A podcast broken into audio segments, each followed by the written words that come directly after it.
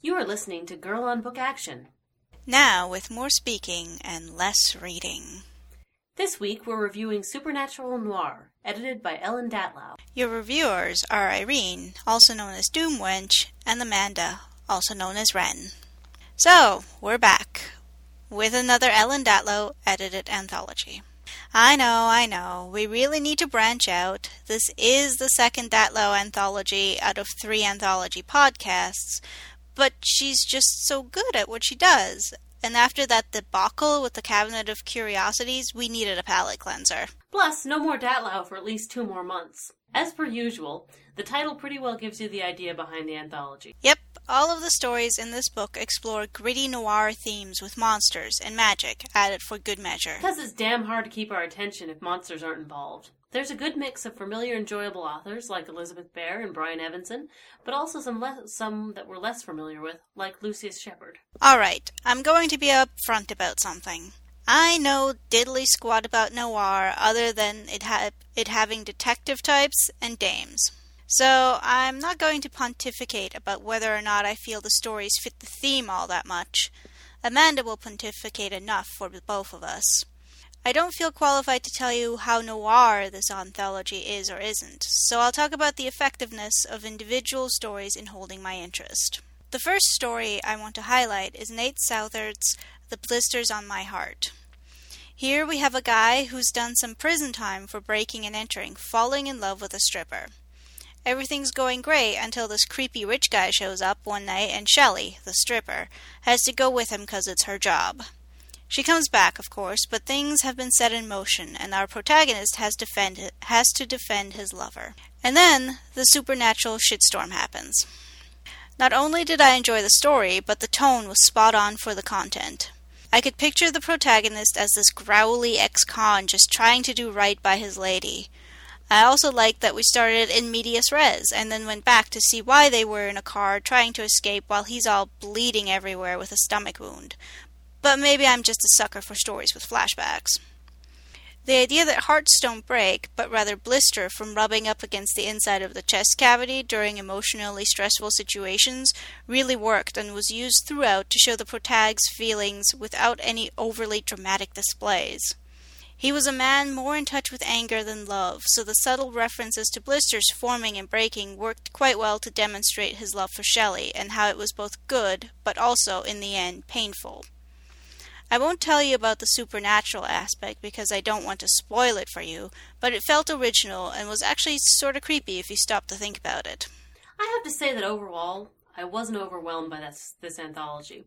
I like the editor and a lot of the contributors. Hell, I even like the subject matter. I've currently been working my way through Mike Carey's excellent Felix Castor series. It's about a magician detective who isn't John Constantine, who says that he is. With very few exceptions, most of the stories in this didn't stand out. Now to get on my thematic clarity soapbox, in her introduction, Datlow mentioned that what she wanted to do in this anthology was to capture the sense of hopelessness and grittiness in noir without having to do just detective stories. Unfortunately, most of the authors wrote the standard private eye story with a creature grafted on, or horror stories that had nothing to do with noir. There was a whole lot of misguided attempts to evoke that good old Raymond Chandler ambience that fell flat.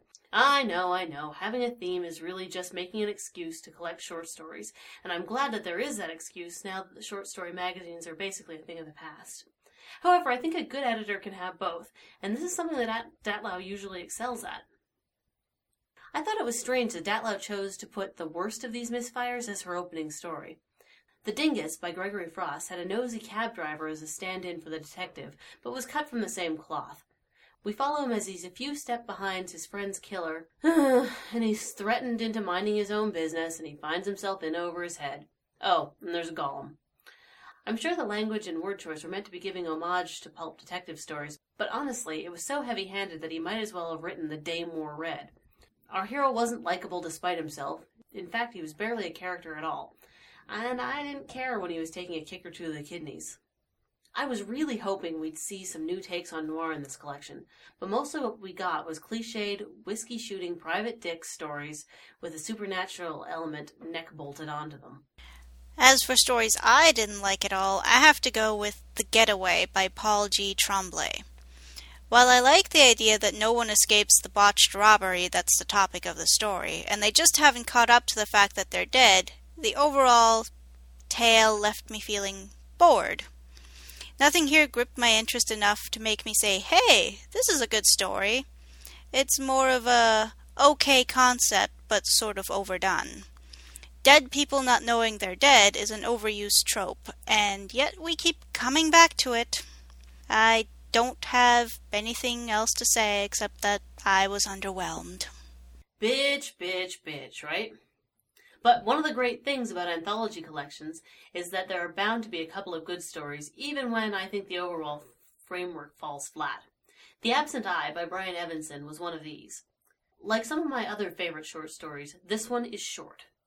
I like my short stories to be Daisy Duke style short shorts. Also, if I can say it for a sixth time in one breath, short. The Absent Eye is in and out in barely seven pages. Despite its brevity, we still have all the information we need about this strange world. Our protagonist is blinded in one eye and begins to see something like ghosts, demons, or maybe manifestations that cling to people. He has to learn to cohabitate with his ghost and fool the rest of the world into thinking that he's normal. Evenson employs the first person style that a lot of noir does, and the main character is even a sort of disillusioned detective, trying to discover what these things attached to people are. However, he avoids cliches in both language and in the plot. It's a weird story and dark, and one of the strongest ones in the collection. Well, next I want to talk about The Dreamer of the Day by Nick Mamatas. This story kept coming back to me, and because my memory is fickle, I had a hard time remembering which anthology I had read it in. Something about this piece wormed its way into my brain and stuck there. It's a story about a wife ordering a hit on her husband. Boring, I know. But it's not a regular hit. It's one that is untraceable because that's how the dreamer of the day does business. The idea that someone who dreams during the day is able to make those dreams reality appeals to me, and the fact that he uses this skill to kill people without any hint of remorse really tickled my fancy too. The execution of the story also worked really well. It's like Mamatas set up the dominoes and then knocked him down with perfect precision. At the end, everything coalesces and the lady gets her dead husband, but not in the way she thought she would. It was quite skillfully done. I think that the skill and the outcome are what made this story memorable in an anthology that was overall pretty solid. I've gone back and forth about whether or not The Carrion Gods in Their Heaven by Laird Barron really belongs in this collection. It's about Lorna trying to escape from her abusive husband with Miranda, her lover. It was disturbing and sad. Oh, and, and I liked it. Um, it described the sort of hovering fear that is so constant that it becomes mundane, but it's no less scary that's something that I think a lot of horror doesn't really do, especially when you're talking about supernatural horror. In this, the supernatural element wasn't really the main fear. But while it was good, there was nothing about it that was really noir. Oh, sure, there are fleeing abused wives in noir fiction, but it usually has more to it than that. Like, the dame is trying to trick our hero, or the hero dismisses her and she ends up dead. Even with the monster angle, this is just too simple. And I think this comes right back to the problem of the collection's theme. A dark story about werewolves just feels like a creature based horror, not like anything particularly noir Finding or commissioning enough stories that would fit into this kind of self restrictive theme would be damned hard, and there just weren't many in here that managed to fall under the thematic umbrella and not be a ridiculous pastiche. Well, as for runners up to, you know, the super good stories in the anthology, I have to say that for me it was The Romance by Elizabeth Bear. When I first read it, the story stood out and stuck with me. The pieces preceding it in the anthology were okay stories, to be sure, but none of them lingered. Originally, I intended the romance to be one of my favorites, but when I reread it to work on this review, I still liked it, and the atmosphere was still as haunting as I remembered it, but it didn't grip me as hard anymore. There were too many little flaws when I went back to it and thought about the story carefully. Now, I'm still haunted, and I'm still enthralled with the carousel that is the centerpiece of the tale. I have a very secret thing about carousels since riding on one last year, and that might have influenced my feelings. But atmosphere and setting don't make a good story on their own, and I will say that the description of the murder, which is very technical and talks about the mechanics of guns, was jarring next to the more fairy tale esque tone of the rest of the piece. I liked the descriptions, but they felt out of place. And maybe it took a while to get to the point, but I didn't mind because it meant getting more details about the carousel. Oh, and I guess I should tell you what the story is about instead of talking vaguely about atmosphere and setting. A guy is having his 50th birthday party at the Haunted Carousel. January, our point of view character, brings pot brownies, meets people, and rides on the carousel. After most of the guests leave and she stays behind to clean, help clean up, the carousel starts on its own. She loses her balance and she ends up breaking her fall by grabbing onto the foreleg of this one horse. The leg breaks off and she finds a bone inside it. And then she goes on this trippy vision thing to the past that explains that another woman named January was killed at the carousel and then put inside the horse. The ending made me shiver, and the more I think about it, the creepier it gets. Overall, though, it's not the strongest bear piece I've read, and while I enjoyed it quite a bit the first time through, the second reading wasn't as powerful.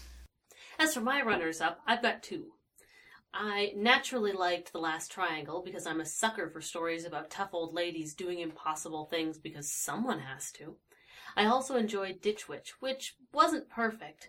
Um, it had a fairly simple plot that was presented in an overly complicated way, but it succeeded in getting that grimy, dirty kind of atmosphere that a lot of noir has, that a lot of these stories tried for and missed. This month in the Caitlin R. Kiernan Corner. So, last month we made a pledge not to talk about Caitlin R. Kiernan anymore, but um, we can't keep up. We can't keep that up, not even for one month. Yep. So here we are talking about the Maltese unicorn. We've decided it'll be best just to put all of our Caitlin R. Kiernan stuff in one neat little place, um, and then we won't talk about it for the rest of the podcast. Or so we hope. Oh, we're gonna try. Well, when it comes to our best intentions and Caitlin R. Kiernan, there's no guarantees. So, um, this actually was uh, quite a bit of a departure for Caitlin R. Kiernan from a lot of the uh, the stuff she's been doing lately. Yeah, but for me, it was also a return to you know good, solid Caitlin R. Kiernan because it was it had that first person immediacy that was lacking in the Cabinet of Curiosities story. And I mean, it had a lot of the themes that she usually talks about. You know, the dysfunctional lesbian relationships and the indescribable horrors and you know, that sort of thing. The futility of existence. You know. All those happy topics. Ah, positivity. Yes, full of positivity. But um, in a lot of ways, it was a departure. Uh, she really embraced a, a real shift in the language she usually uses. This did read a lot like a noir story. Yeah, I think it might be the most successful story in this anthology when it comes to combining the elements of noir and the supernatural. But it didn't do that cliche thing that a lot of the rest of them did. She crafted it around the story. Like she she made it she made it her own and she made it new. Yes, and honestly, like the setting, the in New York and all the sort of the backstory of the demonic madams and their sort of conflict and it just really brought you into this world and she did it with such grace. And really quickly too like uh, she used a lot of shorthand that really worked. I knew exactly what she was going for. Yes and you know i, I just I really love this story. Also, um, this is one of the few uh, stories in this collection that really had a nasty protagonist. It really did. I think this might be one of the few instances of having a villain as a protagonist that actually really worked. Yeah, our main character uh, is quite a bastard. Yep, she's definitely a bastard. And, you know, as far as Kiernan's sort of um, tendency to have unreliable narrators. This one, you know, it's a first person story, so by definition, she's an unreliable narrator. But there wasn't that whole ambiguity about what was real and what was madness. But there was a bit of sort of wondering how big a bastard she is. Yeah, but it was a fairly linear story, especially for Kiernan. Um, we didn't wonder what was actually happening and what wasn't. You had a pretty good idea of everything, one thing happening after the other, even with the flashbacks in there. Yeah, but it was still effective and very noir. And funny. Yes, it was funny too. Funny in a horrible sort of way. But uh, not a lot of not a lot of humor in this uh, collection, and I don't normally look to Kiernan for uh, for humor. Well, I wouldn't call it funny funny. I would call it bleak funny. Mean funny. Yeah, the good kind of funny. But yeah, this was this was really good. This is one of the best uh, short stories of hers that I've read in, in some time in any of these collections. Yeah, outside of her her personal collections, this is probably one of the strongest we've read recently. But enough Caitlin R. Kiernan for now. Um, we actually, for the next couple of months, don't have anything that directly has her source material in it, but I'm sure we'll find some way to compare what we're reading to Caitlin R. Kiernan's stories because of the madness. And the Eldritch Horrors. And the Eldritch Horrors. And now for an erudite discussion. So, um, I think we had kind of differing opinions on this collection. I thought, you know, well, there are definitely some bright spots. I didn't really care for it on the whole, and you seem to quite enjoy it. Yeah, I liked it pretty well. I mean, there was a couple of stories that were sort of boring, but on the sort of on the whole, I really enjoyed it. Of course, some of that might have to do with the fact that it was the first anthology I read after reading Cabinet of Curiosities, so my enjoyment might also be relief that it was in no way as bad as that one. Oh, well, I'm, I'm not saying that this was anything as bad as Cabinet of Curiosities. This did have a lot of really strong stories. Um, unlike Cabinet of Curiosities, which was quite terrible. But, um, I don't know. I just, I feel like usually Datlow really, um, she manages to make all of the short stories feel like they are part of a whole collection, like it's where it's all one thing. Whereas I find a lot of short story anthologies just feel like a bunch of things shoved in a pile.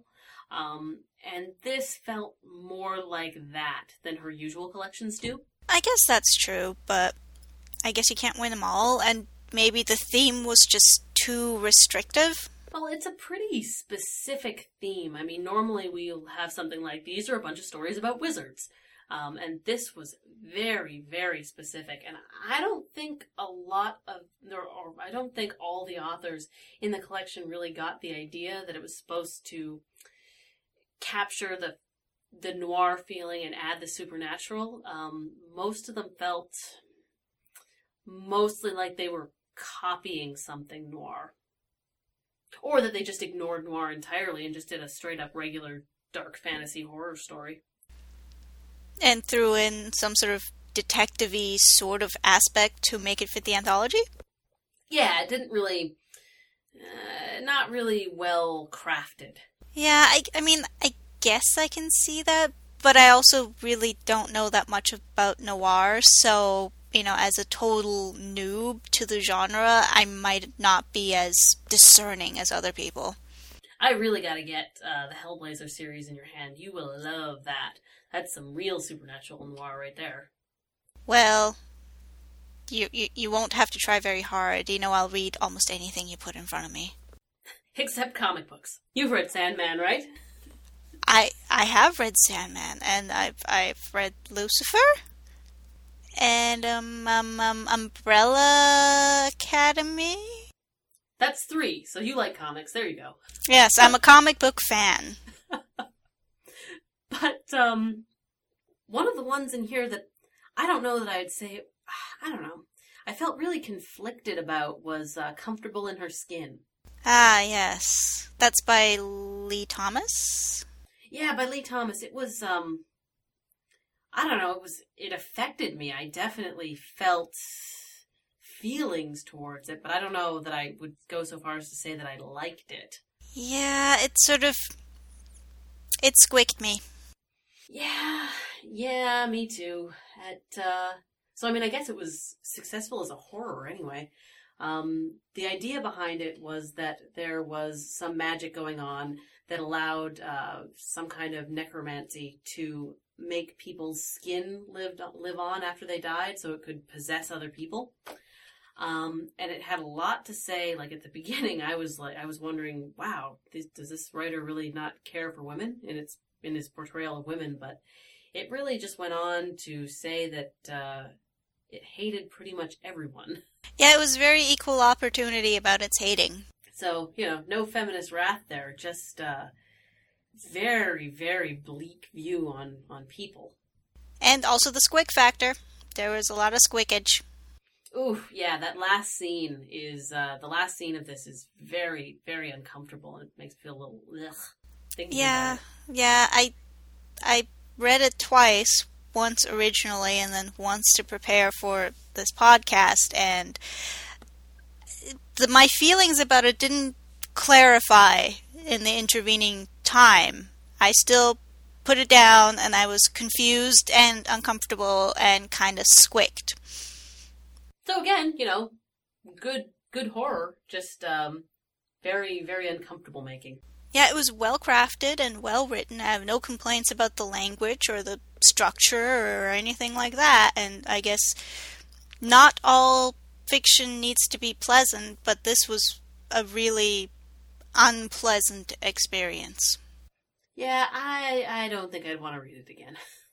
Yeah, I'm just going to put that one down as conflicted in my feelings. But on the other hand, um, the blisters on my heart, uh, we almost had a fight in our hands about who'd get to review this one because it really was very, very good. Yeah, it, it it was one of the top stories in this anthology for sure. This one, um, again, really managed the um, the the feeling of a noir story. Um, especially that uh, whole thing where you know your hard-boiled detective is trying to do the right thing and do the right thing, and every time he does what he thinks is the right thing, what seems is the right thing, things get worse for everyone. Yes, and the right thing turns out to be the totally wrong thing. Yeah, and the selfish thing. But you know, you'd think saving your girlfriend from um, an abusive client would be the right thing to do. Well, apparently it's not ambiguous and complicated, and the uh, supernatural element is too good. We can't we can't talk about it because we don't want to give it away. Yeah, but it definitely had this element of the few must suffer so the many can live type feeling to it. And that has um leaves sort of a gut feeling of being wrong. Like that shouldn't be you shouldn't trample on a couple of people so that everyone else can live a normal life. But it really had the feeling like that's just what you have to do. So shut up and do it. Yeah, life's tough, so deal with it. So again, that um, uncomfortable ambiguity was was very much in there. Plus, cool supernatural stuff. Oh yeah, very cool, and um, a lot of subtlety too. Uh, whereas a lot of the other stories, not so much.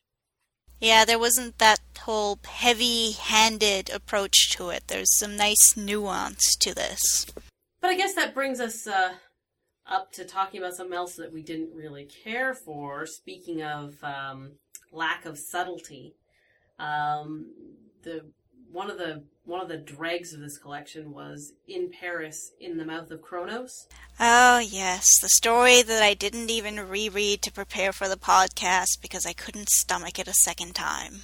It when we are talking about things seeming out of place, most of the the ones in here that seemed out of place, at least they were you know good.